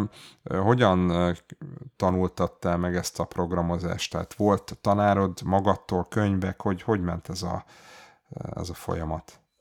Én, én, én, vagy olyan szerencsés, vagy olyan szerencsétlen helyzetben voltam, de inkább szerencsés helyzet, hogy, hogy akkor kerültem középiskolába, amikor elindult ez az iskola számítógép program. Uh-huh. Tehát mi úgy tanultunk meg programozni a társaimmal együtt, hogy nem volt semmilyen szakirodalom hozzá. Ugye internetről még uh-huh. nem beszélhetünk, tehát 82 és 86 közötti időszakról beszélünk. Gyöngyösen engem minden héten jártak, láttak a könyvesboltba, és kérdeztem, uh-huh. hogy megjött már a Basic Programozás című könyv, ami, amiről akkor újságban lehetett olvasni, hogy, hogy előbb hogy ilyen megjelenik és valaki lefordítja uh-huh. magyarra. Mivel nem sikerült ilyet szereznem, ezért én, én valahonnan sikerült magyarul egy Fortran programozás könyvet szereznem, és én abból hát, tanultam meg programozni. Persze nem tudtam a Fortran sehol igazából használni, de a gondolkodásmódot megadta, és egyszer csak megjött a, a Basic könyv, megjelent, uh-huh. elindult az iskola számítógép program, tehát, tehát valahogy így kezdődött, de teljesen, teljesen saját külföldből, még tanárok se nagyon voltak, tehát egymást tanítgattuk, de, de, de, de nagy élmény volt. Na, tök jó. Na, bocsánat, kérlek igen, folytasd igen. az egyetemi jó. éveket. Tehát, tehát egy, egyetem, egyetemen egy, egy nagyon jó diák csapattal dolgoztam együtt, öten voltunk, többször TDK-t nyertünk, és a, amikor már évesek voltunk és TDK-t nyertünk, akkor gyakorlatilag felfigyelt ránk egy cég, oda kerültünk. Ott a, a BME-re jártál, ugye? Így van, bocsánat, nem mondtam, igen, Aha. igen hát a, csak nem valódi egyetemre, csak egy műegyetemre, ahol a nejem szokott velem viccelődni, tehát, tehát oda jártam, és, és a társammal együtt mi voltunk az első informatikus évfolyamnak a tagjai, tehát fél évig még, még villamosmérnökként tanultunk, de már tudtuk, hogy a következő fél évtől kezdve mi alapvetően informatikával uh-huh. fogunk foglalkozni. Hivatalosan informatikusként végeztem, de én nem szeretem ezt a szót, mert nem elég specifikus. Én, én szoftvermérnöknek tekintem magam. Uh-huh. Ez, ez talán jobban leírem, Tehát summa summarum egy cég felfigyelt ránk, oda kerültünk. Én ebben a cégben elég sok mindent csináltam, sok-sok projekten végigmentem, és 2001-ben, amikor részvénytársaság alakult ez a cég, akkor én is tulajdonosi csomagot kaptam, és technológiai igazgatóként dolgoztam nagyon so, sokáig. Én nagyon-nagyon szerettem ezt a, a céget, de egyszer csak eljött az a pont, ez nagyjából arra az időszakra kezdő tehető, amikor ilyen különböző közbeszerzések és egyebek uh-huh. Magyarországon elszaporodtak, ahol nekem döntenem kellett, hogy én, én valami fajta menedzsment dolgot válok fel, vagy szoftvermérnök maradok. Én pontosan tudom magamról, hogy én belőlem rendkívül rossz menedzser lenne. Én egy jó líder tudok lenni egy, egy csapatnál, de egy rettentő rossz vezető lenne belőlem és én akkor úgy döntöttem, hogy szoftvermérnök maradok, és, és szabadúszóként folytattam a, a pályafutásomat, és ezzel kezdődött el az a típusú dolog, ami ma idáig az agilitáshoz vezetett. Uh-huh. Én 1992 óta nagyon komoly kapcsolatot ápolok a, a Microsoftos technológiákkal, azóta, uh-huh. mióta Magyarországon is megjelent a Microsoft, nagyon sok ismerősöm, barátom van, akikkel együtt dolgozok, és 2001 óta, amióta először olvastam egy C-sharp programozási nyelvről, azóta én, én ott vagyok egy kicsit a .NET-nek a, a közelében is, és ehhez kapcsolódnak a címeim. Uh-huh. Én, én nem vállalom föl, és, és nem tekintem részemnek a, a Microsoft idézőjelbe politikájával kapcsolatos dolgokat. Engem mindaz, amit csinálnak, és mindaz, amit a többi hasonló cég, Apple, Oracle, Google csinál, engem kifejezetten szakmai szempontból érdekel. Uh-huh. Uh-huh. Világos. És már említetted, hogy ugye a szabadúszóvá váltál, viszont uh-huh. ugye ez az MVP minősítésed, amiről ugye beszélünk, ez később jött hogy, hogy ebben a szabadúszó életmódban hogyan tudtad ezt a, ezt a Microsoft-tal való kapcsolatot így ö, elmélyíteni, illetve ez a, a Microsoftnál ez a regionális partneri minősítés, amit te megszereztél, ez, ez, ez hogyan jött neked, és mit is, mit is jelent ez valójában? Jó, egy, egy, egy nagyon picit uh, pontosítanak. Tehát én nagyjából abban az időpontban kaptam meg ezt az MVP címet, amikor szabadúszoltam, a kettőnek semmi uh-huh. köze egymáshoz. Uh-huh. Uh, az MVP az egyébként a Most Valuable Professionalnek a, a, a rövidítése. Ez egy közösségi pozíció. A Microsoft alapvetően két dolog miatt adja ezt. Az egyik az a, a, az ő által a fontosnak tartott technológiák alapján valami fajta kiemelkedő tudás, és a második pedig ezekhez kapcsolódó közösségi munka. Én, az, én valószínűleg azért kaptam meg ezt a címet annak idején, mert én szerettem volna 2007, 2006-2007 magasságában megismerkedni azzal, hogy hogyan lehet a Visual Studiohoz kiegészítéseket programozni, készíteni, fejleszteni, viszont borzasztó rosszul volt az egész dolog dokumentálva, és én három hónapot eltöltöttem azzal, hogy ebből a dokumentációból, ami nehezen használható, összeállítottam egy cikk sorozatot, ami ezt az egész dolgot ezt lehozza a földre és egyszerűvé uh-huh. teszi, és ezt elküldtem akkor a csapatnak. És erre az volt a válasz, hogy István, figyelj, nem sokára tartunk itt Redmondban egy, egy konferenciát, gyereki adj elő. Ezen a konferencián mutasd be, hogy mi az, amit csináltál, én ekkor kimentem, de még már mire kiértem, addigra, addigra a Microsoft-tól ezt a címet megkaptam. Valószínűleg más területek kapcsán egyébként is a látókörükbe uh-huh. kerültem.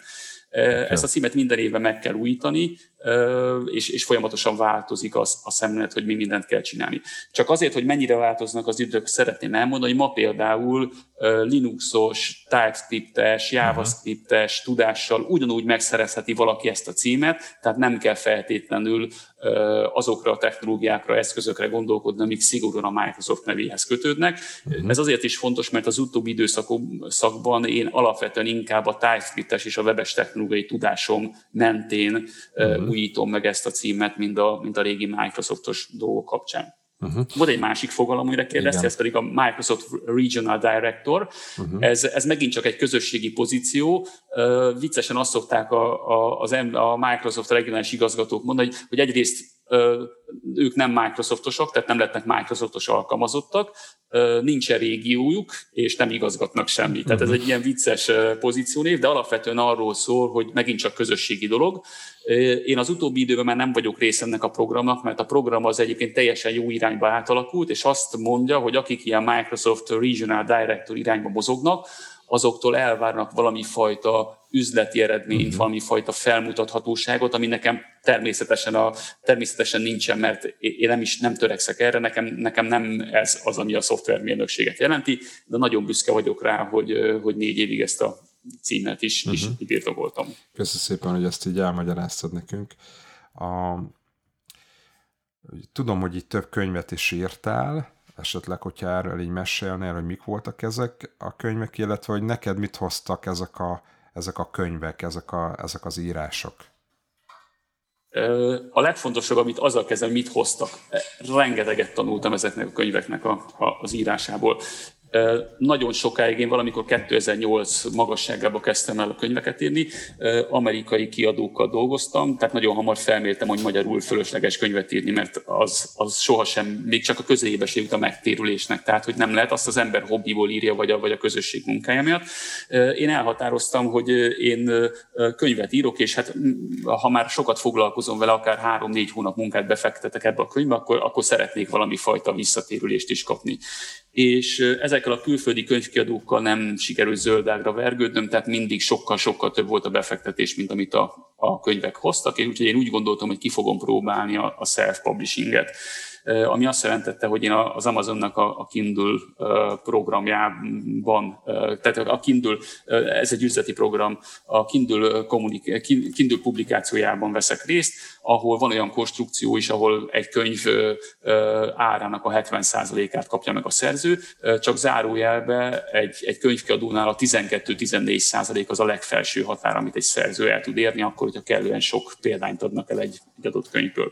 És én ehhez hozzákezdtem, és, és néhány év alatt megtanultam, hogy hogy lehet jó könyvet írni, mi egy jó könyvnek a, a része, és azért izgalmas és érdekes a dolog, mert az első könyvem az, az 4-5 hónapig gyakorlatilag minimális bevételt, ilyen havi 80-100 dollár közötti bevételt hozott, ami ugye messze alul múlta azt a típusú befektetést, uh-huh. amit egy ilyen könyv írásba bele kellett tenni, de egyszer csak eljött az a pillanat, valószínűsítem, hogy az a pillanat, amikor ezek a könyveim, ezek a találati listának az első oldalára felkerültek. Uh-huh. Tehát ha valaki a témára került, akkor az első oldalon meglátta őket. Amikor hirtelen egyik hónapról a másikra eh, ez az összeg ez megötszöröződött, tehát 100 dollárról hirtelen egy következő hónapban 500 eh, dollár bevétel keletkezett, és volt eh, olyan könyv, ami több mint 5000 dollárt hozott egyetlen egy hónapba. Tehát az az érdekes helyzet állt elő, hogy, hogy volt olyan könyv, ami anyagilag is megtérült. Én azt hiszem, hogy 11 vagy 12 12 könyvet írtam ebbe a témába, uh-huh. amiből kettő volt ilyen értelemben sikeres,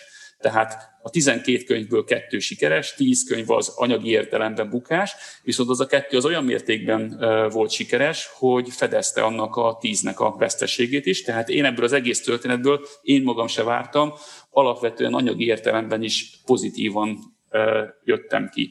Valahol az, amiért ezt a sikerült, amiért ezt a sikert sikerült végigcsinálni, azt én három dolognak tulajdonítom. Az egyik uh-huh. a, a megfelelő témaválasztás. Uh-huh. Én alapvetően kezdőknek szeretek könyvet írni, és olyan könyvet, ami, ami értelmesen elmagyarázza a nehéz témát, tehát az, egyik.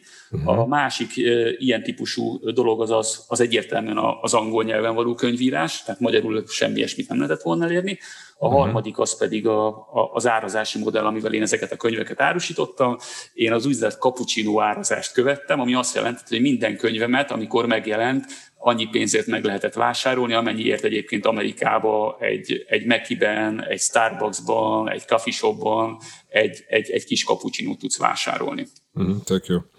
És a, ugye említetted, hogy szereted ezeket a könyveket írni, átadni a gondolatokat, és hogy üzletileg is sikeres volt ez. Így a ismertségben, vagy a, így a munkát kapcsán jelentette neked valamiféle pluszt, hogy felhajtó erőt ezeknek a könyveknek a megírása?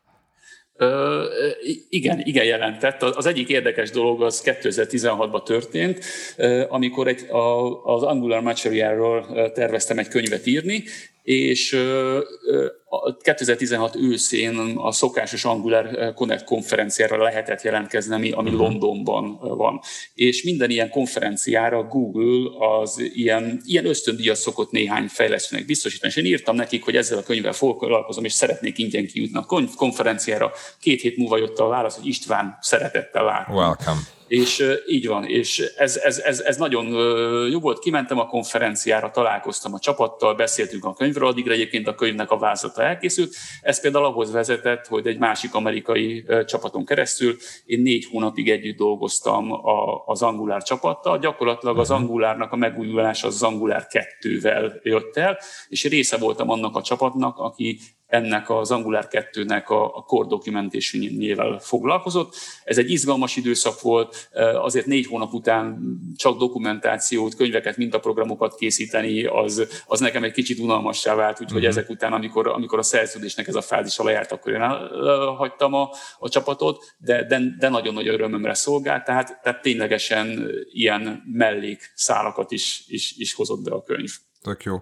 És hogy látod azt, hogy ugye ez az Angular, ugye ez egy elég ilyen világszínvonalú dolog, hogy mi kell ahhoz, hogy, meg hát több ilyen világszínvonalú dologhoz is volt így kapcsolódásod, hogy hogy látod, hogy mi a kulcsa annak, hogy valami, egy termék ilyen szinten ilyen szinteket meg tudjon így ütni, tehát hogy így ilyen, ilyen sikerességet érjen el, és ebben minden aspektust beleértem. Mi, neked mi volt a tapasztalatod? Mi, Hát az, egy, az egyik legfontosabb az, hogy, hogy kell hozzá egy, egy, egy, egy olyan megszálló csapat, aki, aki hajlamos ilyen, ilyen új dolgokat, új ötleteket kipróbálni. Lehet, hogy ez, ez csak inkubátorban indul, és uh-huh. utána kiderül, hogy ez, ez vezethető valamire. Tehát én úgy gondolom, hogy, hogy az anguláros történet egy, egy ilyen típusú dolog volt, uh-huh. de én, én tudok egy másikról is mesélni, amit, amit közelről láttam a Microsoftnál. Nekik most van egy Blazor nevezetű technológiák, ahol egyszerűen arról szól, hogy két vagy három ember elkezdett valamivel kísérletezni, ami tetszett lett, és ez, ez túlnőtte magát. Tehát, tehát mindenképpen szükség van egy, egy, egy ilyen értelme megszállott csapatra, uh-huh. és ha ez a megszállott csapata később párosul azzal, hogy, hogy kap egy megfelelő termékmenedzsmentet, tehát olyan embereket, akik segítenek a szó valódi és jó értelmébe a gazda szerepet fölvállalni ezen a mhm. terméken, és elindítani akár a piacon, vagy egy szűkebb környezetben, akkor gyakorlatilag a sikerhez vezető út legalábbis egy adott időszakra biztosított. Ha ebből bármelyik hiányzik, akkor azért ez, ez, ez nem megy ilyen egyszerűen. Uh-huh.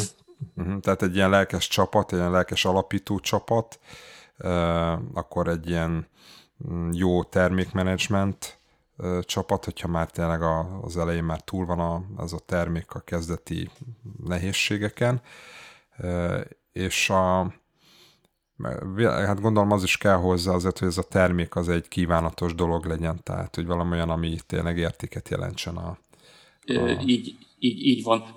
Az igazából lelkes csapat akkor tud jól működni, hogyha, hogyha, hogyha ki tudja találni, hogy mi az, ami értéket uh-huh. teremt, és, és le is tudja ellenőrizni, hogy ez az érték, ez értéke. Uh-huh. Mind a két termék kapcsán, gyakorlatilag a, akár az Angular kapcsán, akár a Blazor kapcsán, az derült ki, hogy a csapatok azok, azok kimerték próbálni, hogy mi az, ami uh-huh. érték, és sok, sok időt eltöltöttek azzal, hogy, hogy tényleg az értékek irányába vigyék ezt a dolgot, és, és ezért sikerük lett. Ha csak, ha csak ugye saját maguknak fejlesztettek volna és bezárkóztak volna, akkor, akkor ezek a, ezek a nagyszerű termékekkel ma, ma nem lennénk gazdagabbak. Na, tök jó.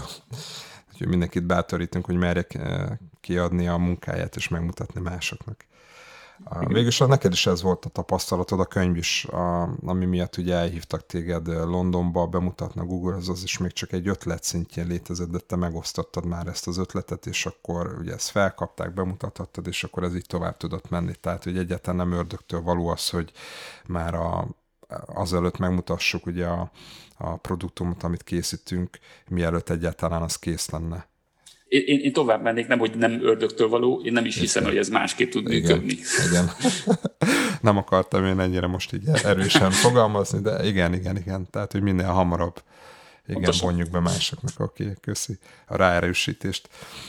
Még arról szeretnék így kérdezni, hogy a beszélgetés vége felé, hogy milyen tehát nekem most úgy tűnik, hogy van egy ilyen elég jól kialakított ilyen szakmai életed, meg úgy életed is, Kérlek egy kicsit így mesél róla, hogy hogyan alakított ki ugye a hetedet, milyen a, milyen a munkád, milyen, milyen életet alakítottál ki magadnak. Nekem az a, az a, az a hitvallásom és a, a filozófiám, hogy ahhoz, hogy az ember jól érezze magát a bőrében, ahhoz három dolog kell. Kell, hogy legyen egy jó és izgalmas munkája, uh-huh. kell, hogy egy olyan kiegyensúlyozott, szerető családi környezete legyen, amit sajátjának tud tekinteni. Nyilván a családi környezet összes finom, apró problémája uh-huh. is mind ebbe a, ebbe a szeretetteljes környezetbe tartozik, és kell, hogy, hogy legyen egy, egy, egy hobbija ezek mellett. Uh-huh. És ennek a három tényezőnek a, a valamilyen fajta egy egyensúly határozza meg az ember életét. Nyilván a különböző időszakokban dominál valami. Amíg az ember fiatal, addig néha azért, hogy az egzisztenciáját megteremtse a munka dominál, később, amikor jönnek a gyerekek, akkor legalábbis így kéne lenni a, a család dominál, a hobbi az pedig egyensúlyt teremt abban, hogy az ember ki tud kapcsolódni egyikből és a másik irányból is, és, és én úgy gondolom, nekem ez a, ez a három dolog, ez, ez teljes egészében és nagyon-nagyon jól összeért. Ma leginkább a napjaim már úgy telnek, ahogy talán korábban is említettem, hogy én, én, én három napot áldozok egy hetemből arra, hogy csapatokkal, ügyfelekkel dolgozok, és a másik két nap az arról szól, hogy folyamatosan tanulok, vagy élek a, a hobbiaimnak, vagy, vagy könyvet írok, vagy cikket írok, uh-huh. vagy, vagy, vagy, vagy open source-os projekteken dolgozom, egyszerűen azért, mert, mert ezek tudják kitölteni az életemet. Uh-huh. Most a Covid időszak alatt, ugye, mint mindenki más, én is főleg itt forról dolgoztam, és ezen időszak alatt én abban a szerencsés helyzetben voltam, hogy tőlem 4-500 méterre található egy nagy mező, és mivel nekem a, a, a hosszú távfutás az egyik kedvenc elfoglaltságom, így, így, így élhettem ennek a típusú szenvedélyemnek és, és, és sportnak. Tehát a mai napig igaz, hogyha én nekem reggel olyan kedvem van, hogy fél ötkor fölkelek és elmegyek futni egyet a mezőre, akkor ezt meg tudom tenni, utána lehetőségem van arra, hogy reggelizzek, belekezzek a napi munkámba. Ha éppen délután adódik jó lehetőség egy futásra, akkor ugyanezt meg tudom csinálni. Tehát én igyekszem ezt a, ezt a, ezt a munka, magánélet, hobbi dolgot egyfajta egyensúlyba hozni, és ez, ez úgy tűnik, hogy, hogy működik. Uh-huh. Hát, nagyon jó ezt is így hallgatni. Tudom, hogy van más hobbid is. Elmeséled még, hogy a hosszú távítás mellett Igen, mi az, amit... Így van, így van. Hát nekem, nekem nagyon komoly hobbim a, a könnyű búvárkodás, amiben most komoly hiányom volt az elmúlt két év alatt, hiszen nem nagyon lehetett utazgatni. Nekem a, uh-huh. nekem a kedvenc szélpontom, mint a legtöbb könnyű búvárnak az egyértelműen Egyiptom és a, a, a, a Vörös tenger én amilyen hamar lehet erre vissza fogok térni. Korábban én, én három-négy alkalommal is egy-egy búvárkodós hetet eltöltöttem egy évben Egyiptomban. Ez sajnos most visszaszorult, de remélem hamarosan ezt, ezt, ezt, ezt újra magaménál tehetem. Engem magával ragad a tenger alatti világnak nem csak a látványa, hanem az egész életmódja, és, és úgy érzem, hogy, hogy egy fontos elem abban az életemben, olyan értelemben, hogy, hogy segített megérteni, hogy miért fontos számunkra a természet közelsége. Bár ehhez messze kell utazni, és, és furcsa, hogy az ember nem itt érti meg uh-huh. Magyarországon a fákat, a mezőket, az itt állatokat, nézeteket, hogy mennyire fontos, hogy ezt a dolgot megőrizzük. Számomra búvárkodás vezetett ehhez, de, de hozzásegített ahhoz, hogy, hogy jobban megértsem az, hogy miért is fontos, hogy valami fajta egyensúlyba, harmóniába éljünk a mhm. természettel. Köszönöm szépen, hogy ezt is elmondtad nekünk, és végezetül az utolsó kérdésként azt szeretném kérdezni, hogy te hogy látod magad így a szakmában öt év múlva mondjuk, mivel fogsz akkor foglalkozni? Én, én úgy látom magam, hogy, hogy ugyanazokat a dolgokat fogom csinálni, mint most, viszont valószínűleg egy kicsit másfajta időfelosztásba, tehát elképzelni egy kicsit többet fogok mondjuk a technológiai dolgoknak szentelni, és egy picit kevesebbet annak, hogy, hogy a csapatokat esetleg agilis szemléletbe képezzem, de az is lehet, hogy ez, ez fordítottan változik, de nagyon jelentősen én, én nem látom másképp ezt a mm, típusú dolgot. Nekem nagyon tetszik az, amit most csinálok. Nyilván más csapatokkal fogok találkozni, újabb szemléletbeli elemeket fogok én magam is tőlük megtanulni, velük együtt alkalmazni, és hát természetesnek tartom, hogy, hogy öt év múlva teljesen más technológiákkal fogok megismerkedni, hiszen addig rengeteget változik ez a világ, de alapvetően nem érzem úgy, hogy, hogy a, az irány, az, amit most követek, az, az jelentősen változna. Köszönöm szépen, hogy ezt is elmondtad, és jó hallani, hogy így ennyire megtaláltad a helyed, és tudod, hogy úgyis változni fognak majd a konkrét technológiák, azt majd megtanulod, de alapvetően ez az, amit te szeretsz csinálni, és ezt, ezt szeretnéd folytatni.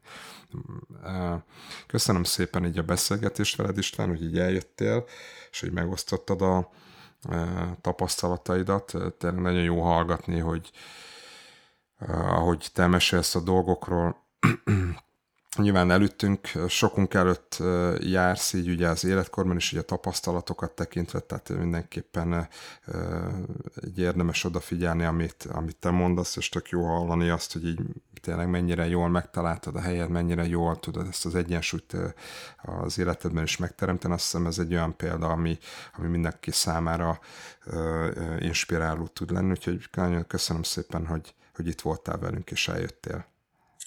Nagyon szépen köszönöm István ezt a beszélgetést. Örülök, hogy jót beszélgettünk. Mindig, mindig nagy öröm, amikor, amikor hát az ember kedvenc témáiról beszélgethet, és régóta ismerjük egymást, és, és tudom, hogy neked is a szíved csücskébe van ez a típusú szemet, hogy különösen nagy öröm volt, hogy, hogy veled együtt beszélgethettem ezt végig, és, és minden hallgatónak egyrészt sok szerencsét kívánok, meg másrészt azt kívánom nekik, hogy ismerkedjenek meg egy picit ezzel a szemlettel, nyissák ki a gondolkodásmódjukat, ne féljenek attól, hogy, hogy folyamatosan újat tanulnak.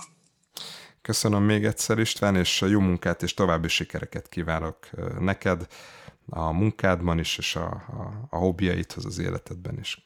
Szia! Ugyanezt kívánom neked és az összes hallgatónak, és, és viszlát! Sziasztok!